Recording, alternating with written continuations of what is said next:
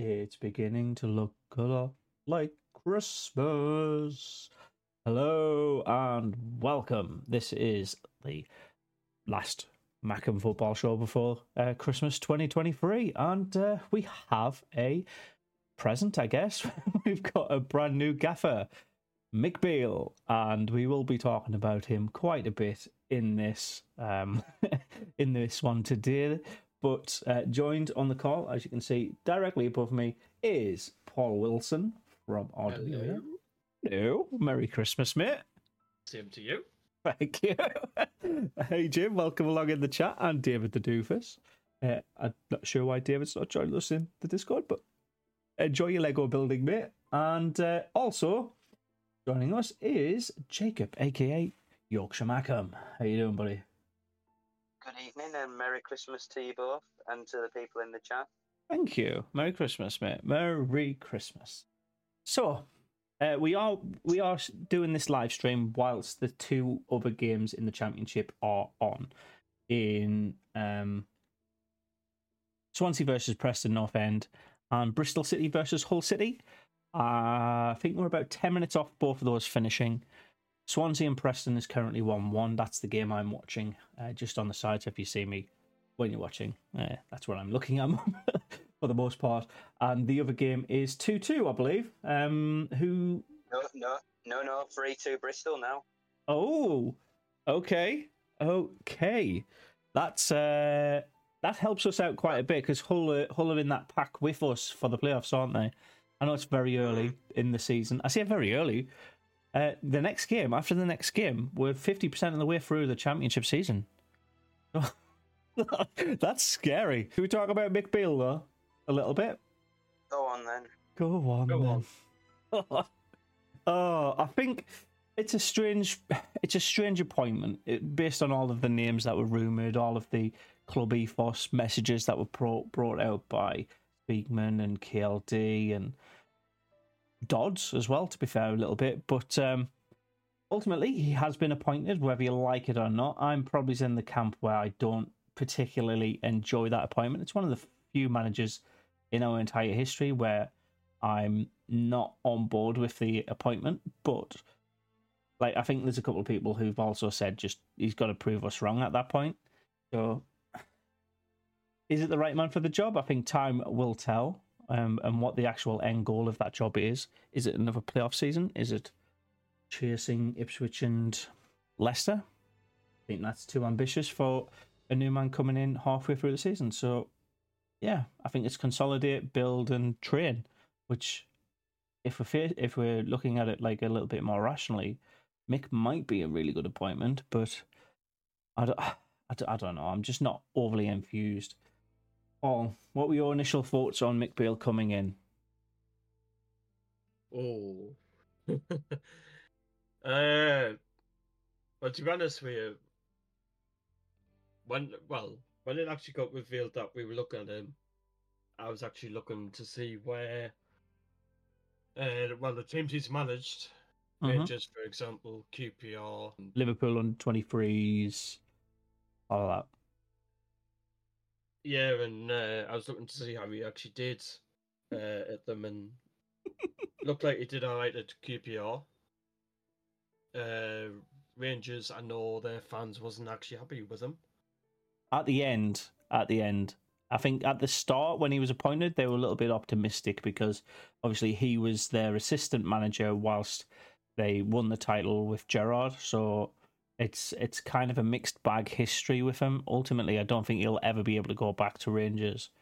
And if you want to listen to what a Rangers fan has said, another Sunderland podcast called What the Fork has had, and as Roker Report had one on as well. They've had Rangers fans on to give their perspective of why he left their club.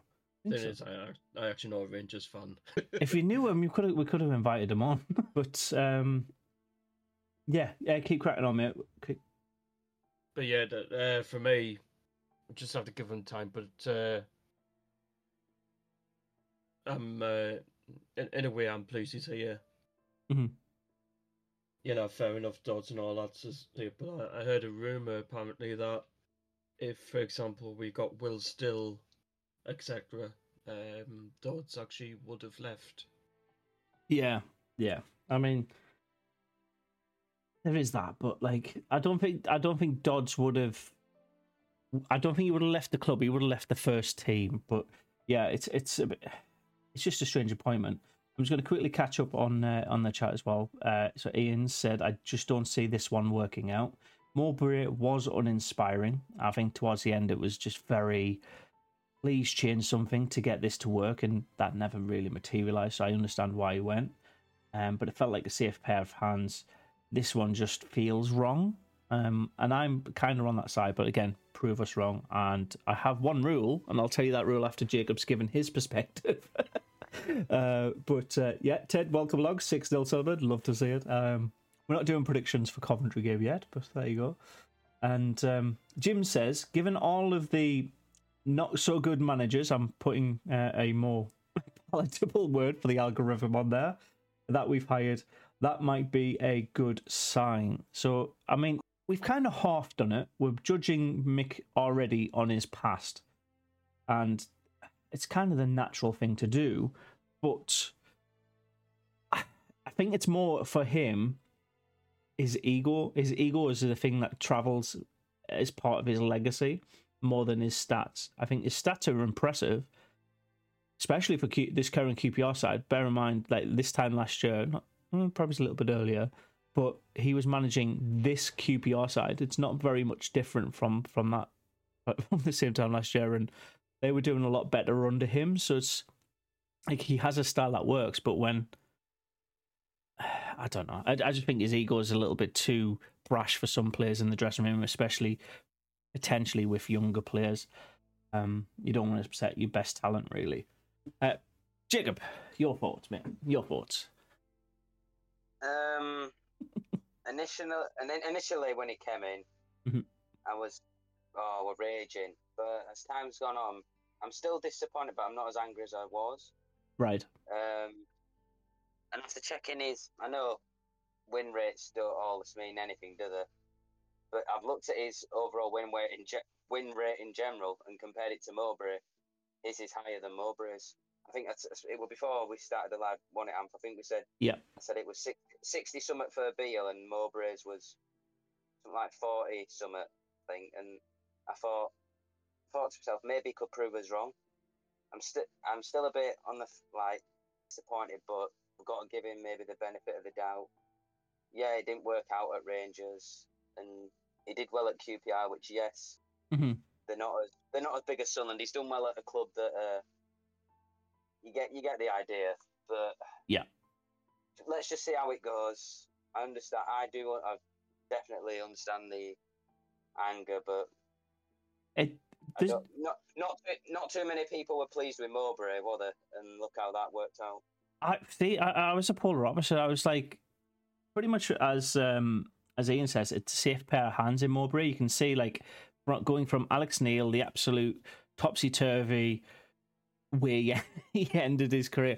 We had the best spell in years under Alex Neil, and then pretty much it was consistently win, lose, draw with Mowbray, which is again that safe pair of hands. You know what to expect, but so does everybody else. But I get it. And Jim's bringing up his stats as well. He has a good record as a coach, and he obviously will become Sunderland's head coach. He's done well with Gerrard at Villa, with Gerrard at Rangers, and yeah, both those teams since he's left has their performances have dipped, even though some of the players at those clubs have absolutely slated him for his management style, but. Those players are not. Most of those players, and most of those players were not like first team players. It would be like if he comes in here and the only people he pisses off, like Alex Bass, Embo, like the players who are not really here. Like, why? What, do you know what I mean? Like, as long as he doesn't piss off two key players for us, I think we'll be all right. He's just got to keep it with Ballard. And Clark, they've got to keep those two happy, basically. Other than that, the rest of the dressing room sorts itself out, I think. So, do you think he could still keep us in the top half of the championship? Absolutely, yeah, absolutely. And I, And his press conference, there was a video on that Sunderland uploaded. It was his first day at Sunderland, and he was praising Mowbray as well. He praised him in the press conference, and he also showed of him doing a presentation in front of the Sunderland players. And he says, "I like how you've reacted to what's happened with Mowbray." He was saying, "No," he was praising the player, saying, "Look, you've reacted well to it." You know, I think the players are used to it though. That's the sadder thing. Also, welcome along, Acacia. Enjoy the Steelers games. Is it Steelers or is it just Steels? For Sheffield United. I don't know. Is it the Steelers? I'm watching the Blades. It's the Blades. The Blades. The Blades. The Steelers is an American NFL team, right? Sorry. We'll talk about Coventry, Ella Sims, ex-player curses, all of that. But I think tomorrow, is that technically a free hit for Mick Beale? I've got a poll on that one. Is tomorrow a free hit, do you think? To be honest, for me, I think it is. Okay. But in a way, I think probably, well, because Mick Beale's only took, I think, 2 training sessions since he's arrived. Because he arrived on Monday. Yeah, this is only day 5 of his appointment, you know what I mean? So, to be honest, I wouldn't be surprised if Michael Dodds, I'm just going to call him now, it's easier, if Doddsy actually helps Beale, actually picks the team. Yeah. Helps them pick the team for tomorrow. I've got some interesting responses, by the way, from that Sunderland post about Mick Beale as well. So if you think it's a free hit, fantastic.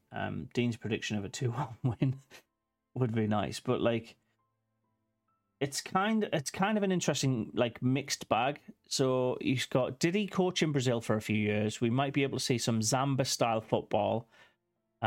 Give him a chance, DME. I mean, that's one. A lot of people just saying give him a chance. I mean, like I said at the start, we have to give him a chance, and if he proves us wrong, fair enough. But it's like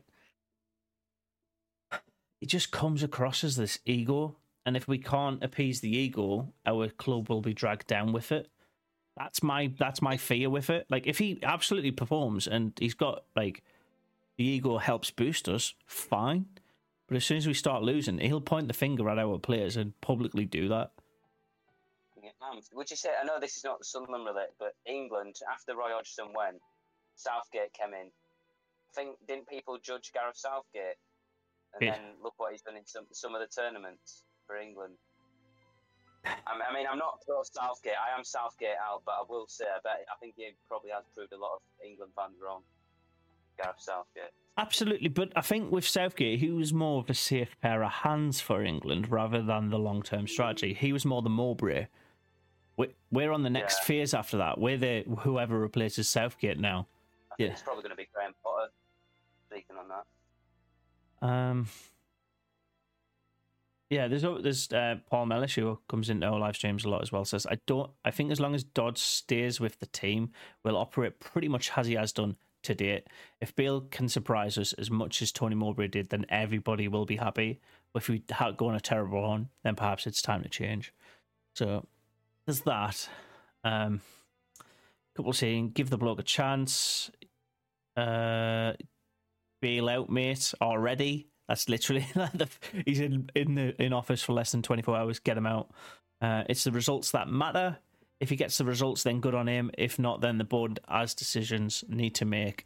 Either way, we need to get behind MB and not write him off before he's took charge of his first match. So I think tomorrow is technically a free hit from my perspective, but if he's able to jump on the treadmill and keep it running, that helps too. Would you agree, Am, since after Jack Ross, every Sunderland manager, every successor, so has done better than the predecessor. So Parky better than Ross, Johnson better than, you know, slowly each time the success. Do you not think? How do we go down to League One if that is correct? No, I mean not after League One. Like ever since Phil Parkinson, right? If you go from, I'm saying they did slightly better than the predecessor. It's like Lee Johnson did better than Parker. yes, we didn't go up with him, but he still did better, I think. Alex Neil did better than Johnson. You know what I mean? Yeah. Oh, yeah, so, yeah, I know what you mean. But, like, for me this... Sorry, go for it. It's like maybe Beale could do a bit better than Mowbray, if you get what I mean. Like, each time... They sort of get where I'm coming from. Yeah, you think it's a potential improvement on managerial choice. I get where you're coming from, but it's like... The only thing that will tell is time. If we come to the end of the season and he's won exactly the same amount, because we're pretty much at the halfway point of the season, right? So all you need to do is officially, minus this Coventry game, which why it could be a free hit, but everything before this point is what he's been judged against, and if it's improvement on that half season, if he picks up a win against Cardiff, a win against Ipswich or something like that, like we will... We'll definitely see he's had a better time. But then if we lose to a team, if we lose to Southampton the next time we play them, we're not counting that Southampton have improved. We're just comparing against our last performance against somewhere we absolutely slapped them. So it's like, they had a bad run then, weren't they, Southampton? Well, I think after that they went on a pretty bad run, didn't they? But now they've improved again, haven't they? They're above us. So... I think they're fourth in the table, something like that. Yeah, it's a tough place to go though, St Mary's. So. You can say that about anywhere, really. Yeah. Mm-hmm. But let's just give the guy a chance. Give him a chance, eh? I mean, we have to, but like, how many games do you think in a row he could lose before he can use the excuse that it was the last person's tactics that we're doing, or you know, like where can we say comfortably? This man can lose X amount of games. Can he lose all of the games into the end of the new year? I think that's 3 games, and then the one in the 1st of Jan. Everything up until the Mags game, he can lose. But as long as he beats the Mags, we're fine. Like, or is it just winning points on the board? What's more important to us? And for the QPR thing, he had a little bit of a back before he left. He had 2 losses on the bounce, and then he left. But they're even worse without Beale, so yeah. I guess he's had a bit of experience in the Championship, which is a bit of a little positive you can look at. But I don't know, it was a weird appointment, wasn't it? It was something that going from Will Still rumours to then, you know, but onwards and upwards, just done until I die. That's all I've got to say now. Saying what I like about as well, fair enough. Michael Beale speaks English, but he actually speaks Portuguese as well. So actually, that could actually help Semedo. Yeah. Yeah. I do remember him saying he did a bit of managing in Portugal. No, Brazil, where they speak Portuguese, but... Yeah. Yeah. I kind of want to move on, but I still it's still going to be a natural part of our conversation. But to add in what people in chat are saying as well, Dean says... He needs to start off with winning it, or it will turn very, very quickly. Adam's saying, I hope he leaves in 6 games' time. I just feel he's fake. That's all, lads. Fair enough. Acacia's enjoying that Sheffield are leading thanks to Cameron Archer. Jim adds in that Tony Mowbray was a bit one-dimensional in formation and subs. Very, very predictable. I think we call that out quite a lot on here. And Beale and Dodds could make the difference by applying... better use of tactics. That's ultimately what we need to do. We need to become a surprise still. Like, where we were successful last season, we were surprising opponents with our play style. Now... And Mowbray has an old style of football, though, doesn't he? And Beale's is quite a lot younger than Mowbray, so do you think he'll have that modern style of football? I hope so. I genuinely hope so, because if you look at our entire season so far, if I said this is how we're going to play a lot of possession football, fast passing, go down the wings and cross it in, which game am I talking about?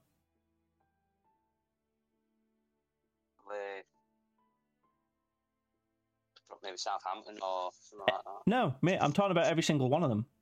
That's how we played for the entire season so far. So that becomes predictable. That becomes very easy to manage against. And the easiest way to manage against successfully is park on the bus. Let them have the ball in their own half. Let them pass it around. Just stop the guys crossing it in. Simple as that. And some teams did it well. Some teams didn't. And that's why we're kind of win-lose, win-lose, win-lose, a draw here, win-lose, win-lose. It's just rinse and repeat. So I think it's a good thing that we've made a change. We just need to make sure that this change is actually an upgrade. That's where I'm going to settle it. You want to add anything else before we actually move on then? Nah, I've nothing to say. Nothing to say on the matter. That's all right. Hell, I would really, but, we need to give him a chance. Jim's added, by the way, I think Will Still was gaming or upping his profile based on what he said. Since Beale is less fake than Still. I mean, what does that even mean? The fakeness. Hell, I would have taken Julio Walker and Super Kev as coaches, not this guy. I love Julio Walker. He's a class bloke. I don't know if he's the right fit for managing, but yeah. He wouldn't have left South Shields. No. South Shields to Sunderland is a career path. It's absolutely mad. He's doing well though, isn't he, Julio? Yeah. He is doing really well. Sorry, Adam's just made me laugh by saying you look like you're getting ready for a Friday night out at the stripper club. I mean, am I a patron or a performer? I'll stop. Right, fellas, we'll move on. We'll talk about the Coventry game now, shall we? First and foremost, under Beale, who's starting for us? Starting Pato. No. Obviously, I think we'll all just say Pato and just get that part over with. Goalkeeper's sorted. Send it. Formation, what do you think that's going to be? Thank you, Adam. It might be a 4-2-3-1, to be fair, because Dodds might want to... Or it might be similar to the Leeds game, actually, at formation, because Dodds says, like Paul said, Dodds will give his... he said, if I'm still manager... In the last press conference, he said, if I'm still manager for Bristol, yeah. I'll do... Whatever I'll do that. But if there's a manager in by the Cov game, yeah, I'll still have my ideal formation if the manager didn't come, and I'll give it to the new guy who comes along. So I don't know. He might do something similar to the Leeds game, similar formation, or West Brom, but who knows? I don't know. It's just have to see, won't we? Because their team at the end of the day, mm-hmm. They decide. Yeah, no, and I get like you're trying to work out how we don't know how he'll play or how he picks our current squad, because he's done those couple of training sessions. He's decided what he wants to see and what he wants to get out of it. But I think he'll move away from our 4-2-3-1 formation with Clark and Roberts being heavily relied on each side, and. You know, before I change what he changes to, I'm going to ask Paul first. What do you think he'll set up as? Because you said 4-2-3-1, which is a continuation of what we've had. In a way, I think it depends what he thought of the game on Monday. You know, what, the kid side? I don't think he was that impressed. Well, I can tell Speakman wasn't, because Speakman actually looked angry on Monday. I was watching that on YouTube Live. It was the Arsenal game. Yeah, we took the lead, and then for some reason, it was pretty much our starting 11 or our B side. We had Hamia, Rusyn, Dak, Triantis. Pretty much the entire squad that we want on the pitch to say like get minutes. Elise was even on, and we had a lead, and then we lost it. It was just. I can understand why they weren't happy with it. Granted, Rusyn did score the first goal, the opener, but you know what I mean? Like, it's the under-21s were putting out a lot of seen as first team options and still losing to another under-21 side. It's kind of... But it is Arsenal, isn't it, Anthony? They'll have a good young squad. Oh, yeah, well. Absolutely. Absolutely. We would potentially buy them to come into our first team. So, but of course, I'm not saying any loss is disappointing, and to have taken the lead and then lost to any team really is not great, is it? But it's not. We've lost to a team, pretty good team, haven't we? Arsenal. Yes, it's not the senior, but it's still the academy. Probably the academy of a Premier League team. Yeah, yeah.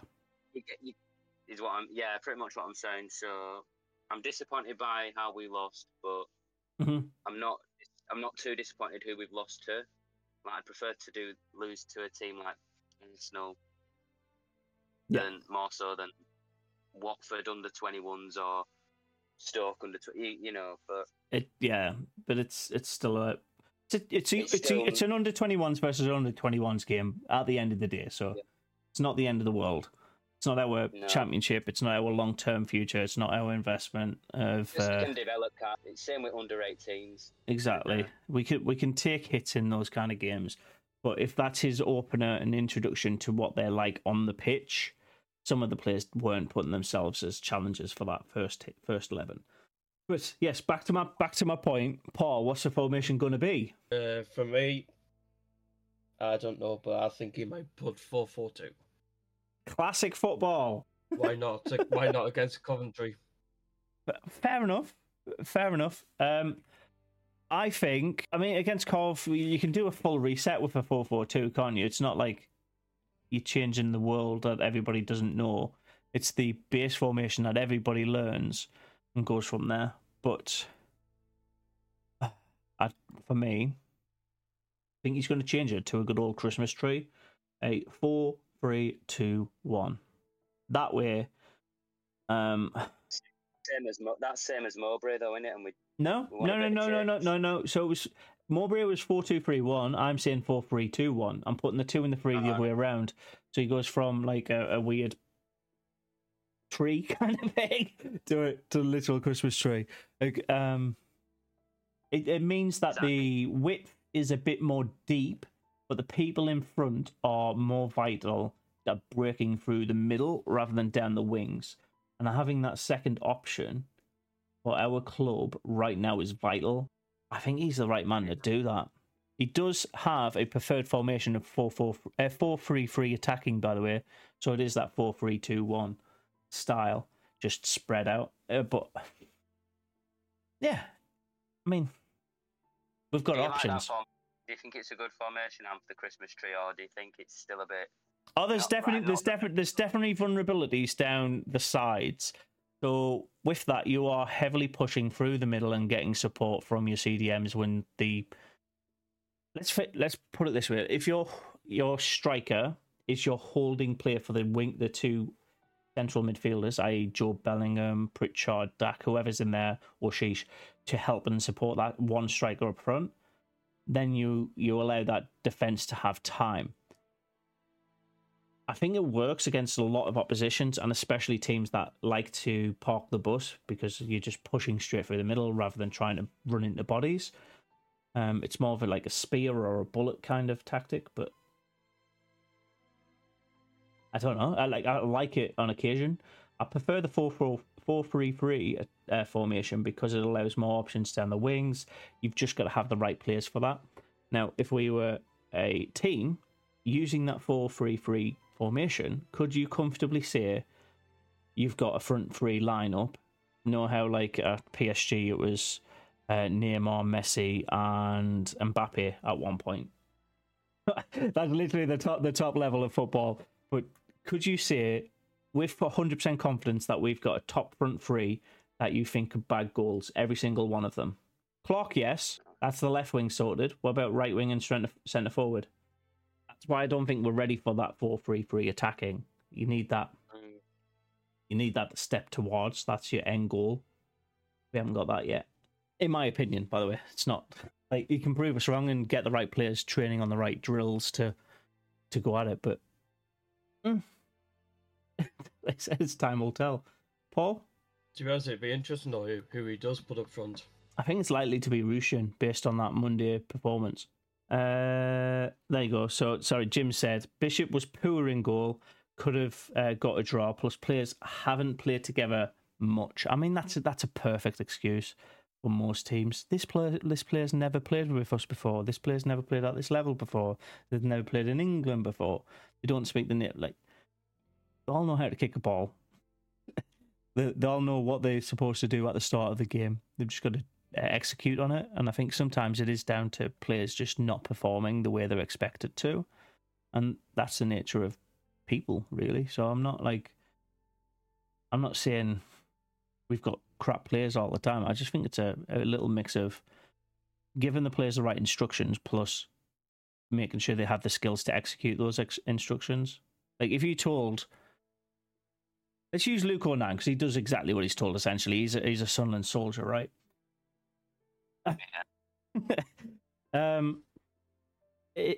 If you told Luke Ornan he's playing as the right winger instead of Roberts, he would do that all day long. But he naturally would then want to drift in and put a slide tackle in further back, or he would like to get into the box to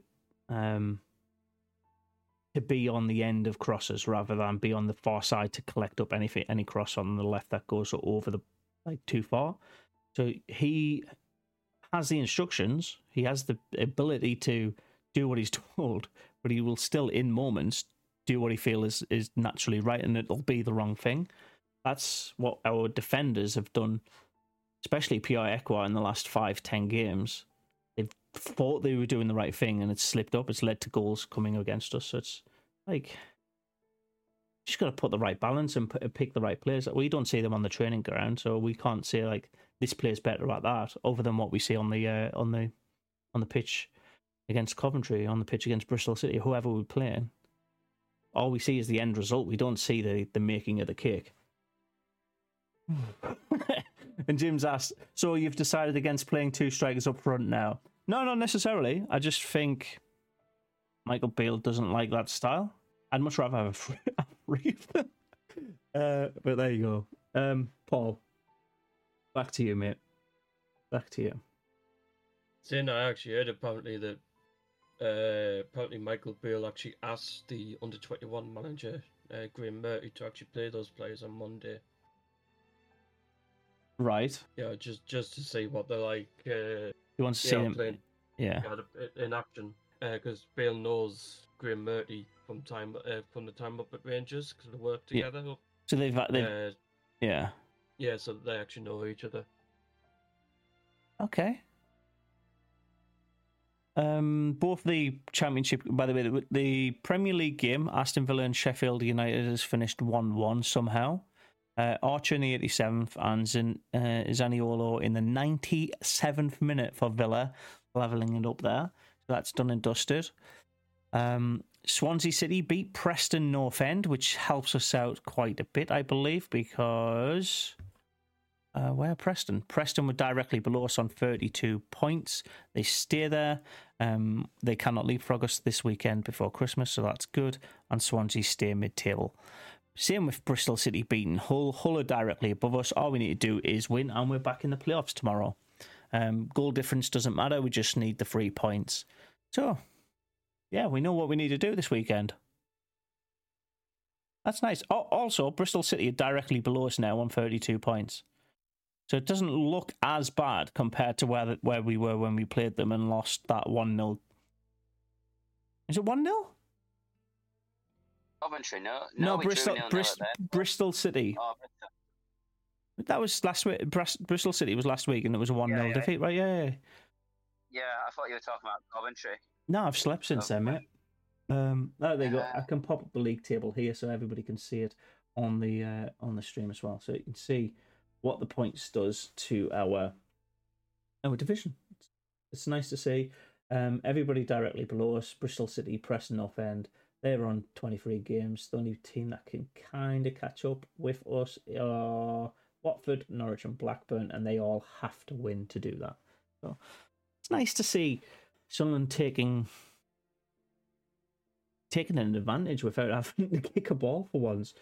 It's very promising that we can finish in the playoffs for Christmas. We can be in the playoff spots at Christmas time. How do you feel about that?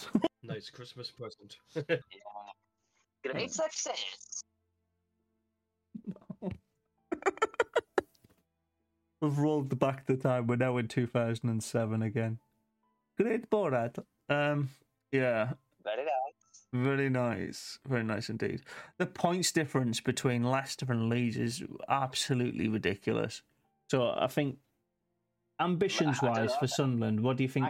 About Leeds, could you see them maybe dropping Leeds maybe ever so slowly? Because they've dropped points towards Coventry and they've got Ipswich coming up, and that won't be... they've got Ipswich tomorrow. Let's put it in very, very basic terms, right? Every one of these teams has played at least 22 games. Leicester have dropped points in just 4 games this season. Ipswich in 6. Leeds and Southampton in 10 of those games. West Brom in 12. Hull in 13. Us in 12. And Bristol City in 14. Preston in 14. Watford in 14. Norwich in 13. Blackburn in 12. So we're not that far off where Hull are. We're matching where West Brom are. I don't know. I think we're in with the running. It's just a strange time to be in it. Like, stats are a weird thing to look at because you're like, look, all right. Why did we get rid of the manager? But people work from people a lot more than the other way around. So I've just got to keep our hope for this game coming up tomorrow. That's it. Keep the faith. Do you know Swansea City are managerless as well, by the way? Yeah, they are. Stoke City have got a new manager as well, Steven Schumacher. Did they steal him from Plymouth? Yep. Right. Do you think do you see him doing a good job at Stoke, or do you think Stoke will still be in the bottom half of the Championship? I mean, I see Stoke as a really strange team. Historically, they are a mid-table Championship team, but since they've got relegated out of the Premier League, they've hovered around that mid-table point, or like just outside of relegation, ever since. And Alex Neil was supposed to be their big rescue, right? I'd be livid. I don't think they'll be in the Prem for a while, will they, Stoke? It's really surprising because their owners are billionaires and they are willing to invest in the club.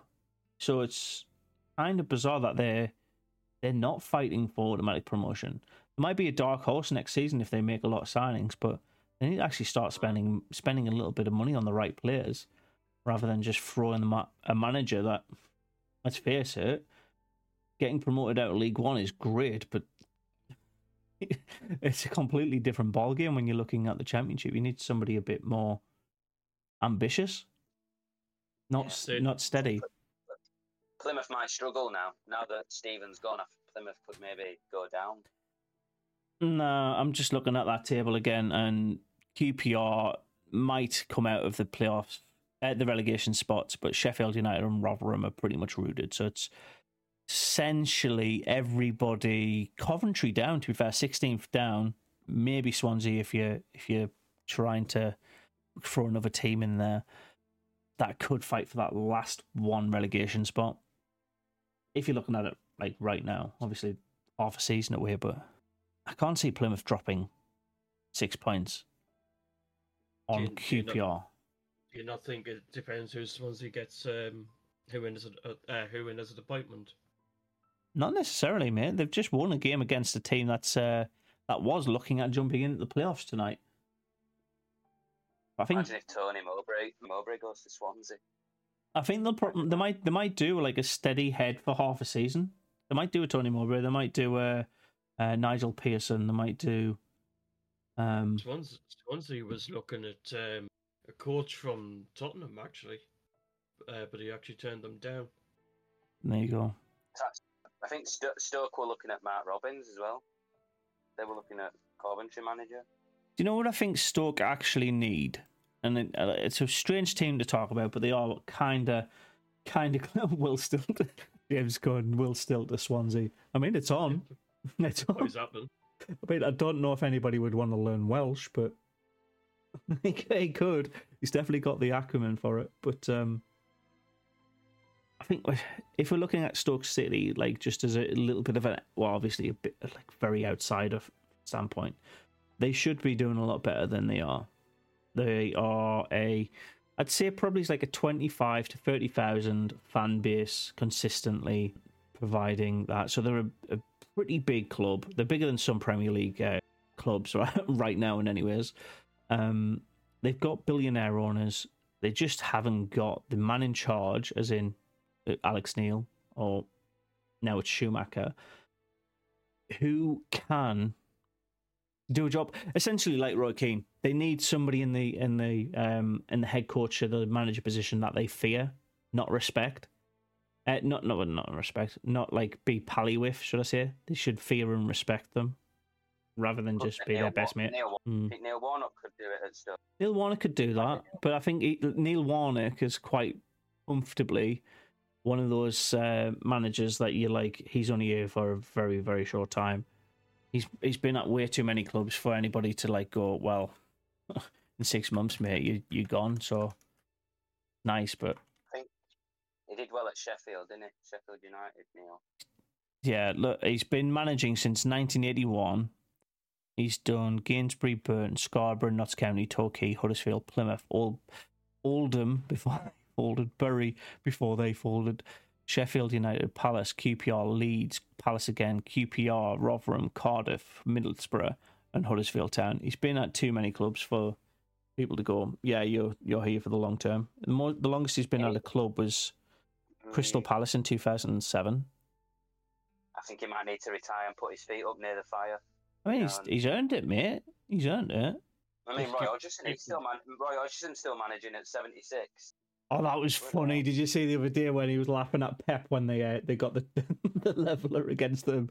Because Pep was giving it the big one and he's just laughing at him because he's having like a hissy fit on the side of the touchline, and he's just there going, better than you tonight. What are you talking about? I was actually leaving Palace at the end of the season, actually. But like you said, he's 76, mate. I can understand it. Let him enjoy himself. I think they're getting Steve Cooper. That's just left Nottingham Forest. I don't like him as a gaffer, you know. I just don't like his style. He just comes across as... How do I put this nicely without like insulting his appearance?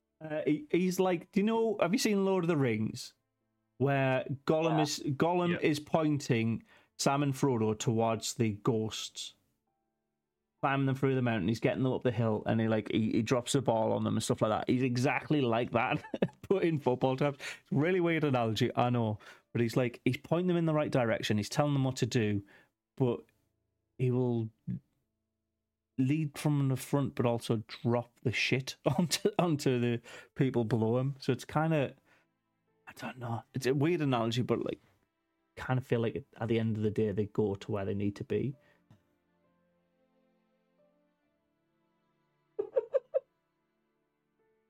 Oh, I should be drunk now, but I'm not.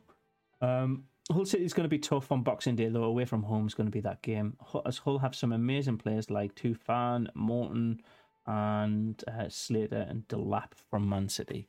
Speaking of Man City, they won the Club World Cup today 4-0 against Fluminense. Is it Fluminense? Fluminense? They're winning everything out of the city. Ever since them new Rich owners took over in like 2011, they've just money talks, don't they? Yeah. Money does talk, unfortunately, and if you're not spending it, and I think Sunderland have stopped spending it. That's why I think a lot of our problems could be solved. Oh, the last thing I'll bring up today, we are cutting, we've got about 15 minutes to talk about, we'll probably do it in about 3, is Amad Diallo. No, Amad Diallo. Have you seen the latest rumour with him? No, what is it? So... seen it today. Oh, go on, if you know what it is, let me see if we've got the same thing. Football Insider, isn't it? Yep, that's the one. So... it's been rumoured, it's not official, but one of our championship opponents are looking to purchase Amad Diallo this January transfer. Can you guess which? Can you guess which team that would be? Is it? They have money. Leicester.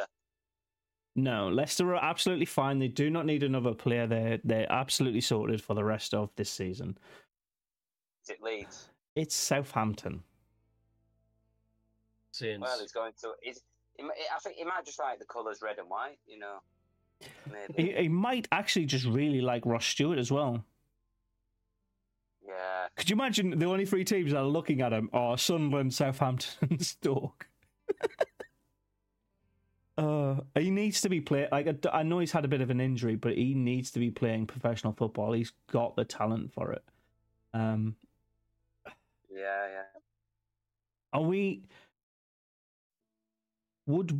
don't know how our fan base would react to another Sunderland. Oh, it's not a Sunderland player, it's a Man United player. But how do you think Sunderland fans would react to another Championship club poaching Amad Diallo? Especially, obviously, we don't know what the end price is going to be, but it's if it's rumoured now, it's likely to happen that he is going somewhere. He's not in Man City's plans. He's not in... It's still Ten Hag. Yeah, he's still there. Somehow, yeah. He's not in Ten Hag's plans. He needs to be playing games. He's not going to be doing that at the first team level for whatever reason. They're choosing Anthony over him. God knows why. Yeah. How would we react? How would you react? I'd be disappointed, but at the end of the day, there's not we can do about it as fans. It's that player's choice at the end of the day. Mm-hmm. So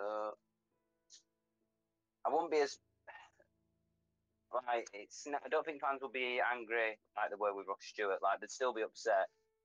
Not to say that they prefer Ross Stewart than Diallo, but they'll respect Diallo more, you know. Cause I think you said that mm-hmm. Ross was a bit cocky about his move to Southampton. I don't think Diallo's that sort of person. To be fair. No, I think Diallo's got a bit of respect, but it's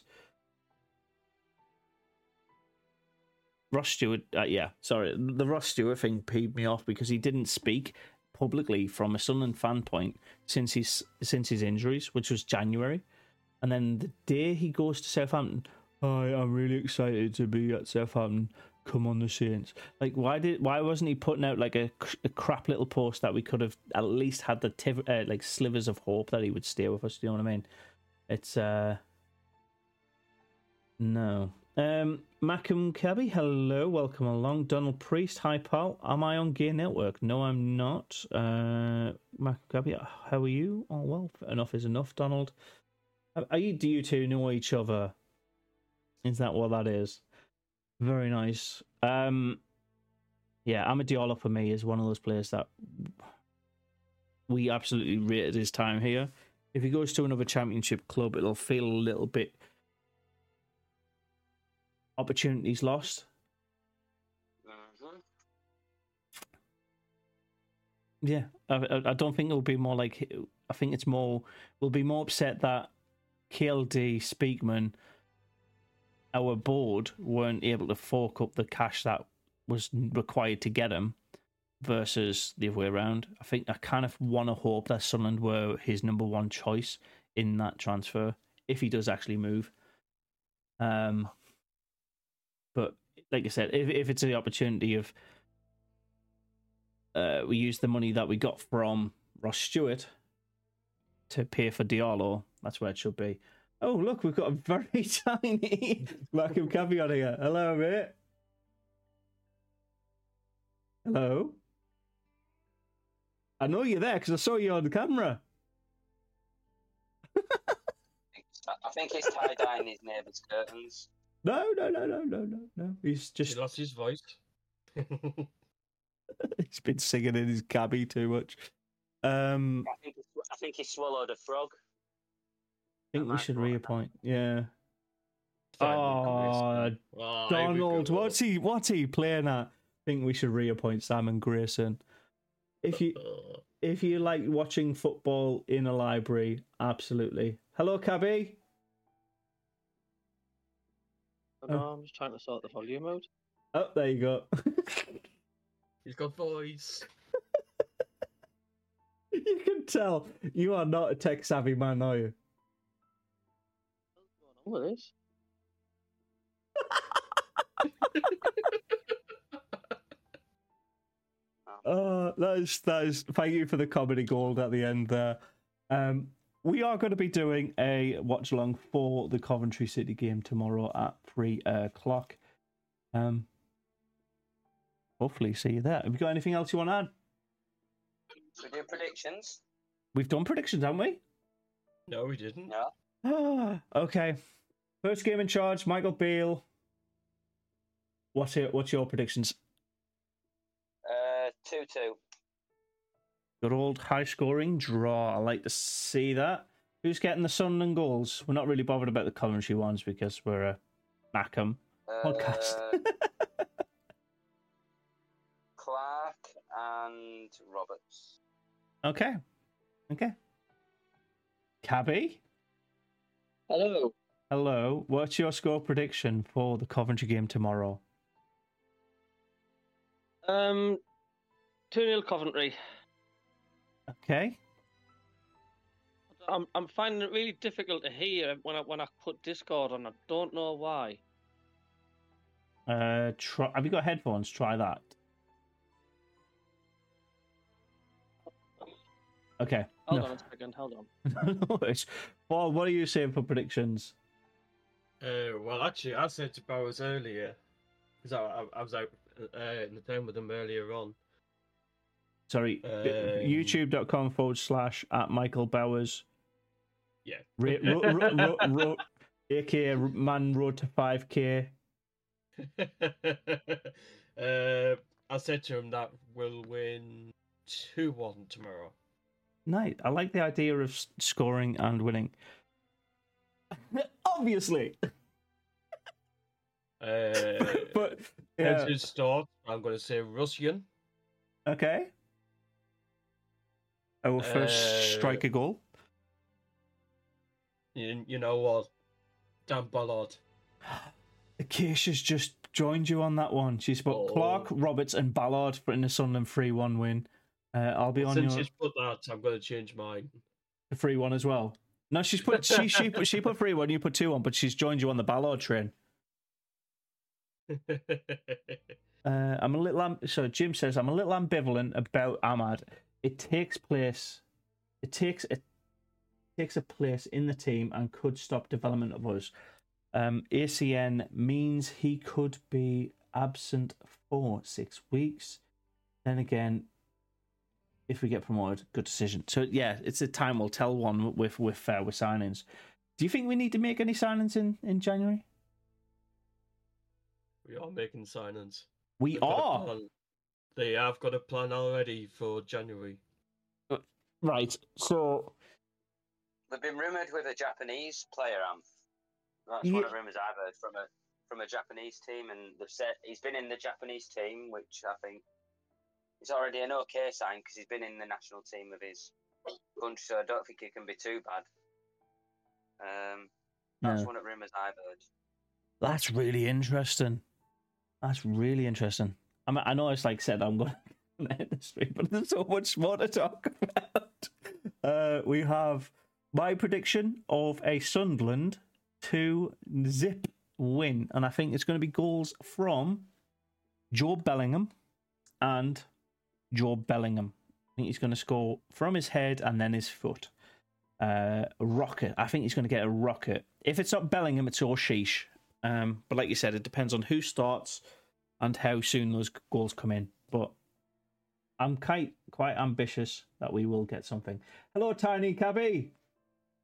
Hello, how are you doing? Good, mate. Have you seen how small you are on the live stream, mate? You're smaller than some people's profile pictures. It's class. Oh, goodness knows. Hello, I can see. It's been a 12-hour shift today. It's been massively busy. So there you go. I've made you massive now. Very kind of you. There you go. All right. So I'm late. I've just been busy. Have you been talking about like the new manager and stuff? And yeah. So the flow of this podcast went Michael Beale. Let's rant about him a bit. Give him time was the ultimate summation of that. Then it was a little bit about our league table, our form, how we're likely to do. We talked about the games tonight. In both the teams around us dropping points, which makes tomorrow all we need to do is win, and we're in playoffs for Christmas, which is very nice. Then we talked a little bit about the Coventry game coming up, how we are supposed to try and win that one. You're not ambitious about that, and then we started talking about the transfer windows, the extra bit at the end, the predictions. So yeah, it's gone all over. I think the criticisms died down a little bit since, like, yeah, there's been footage of them doing some training and that with them. It's like, Look, you've got to just let the results do the talking and the performances. I think that's where the majority of the fans are at the moment. It's like, we're not happy with the appointment, but he's got to prove us wrong, and the results are what matters, right? So it's not rocket science. He just needs to, like I said, is the first game he plays a free hit because it's Coventry.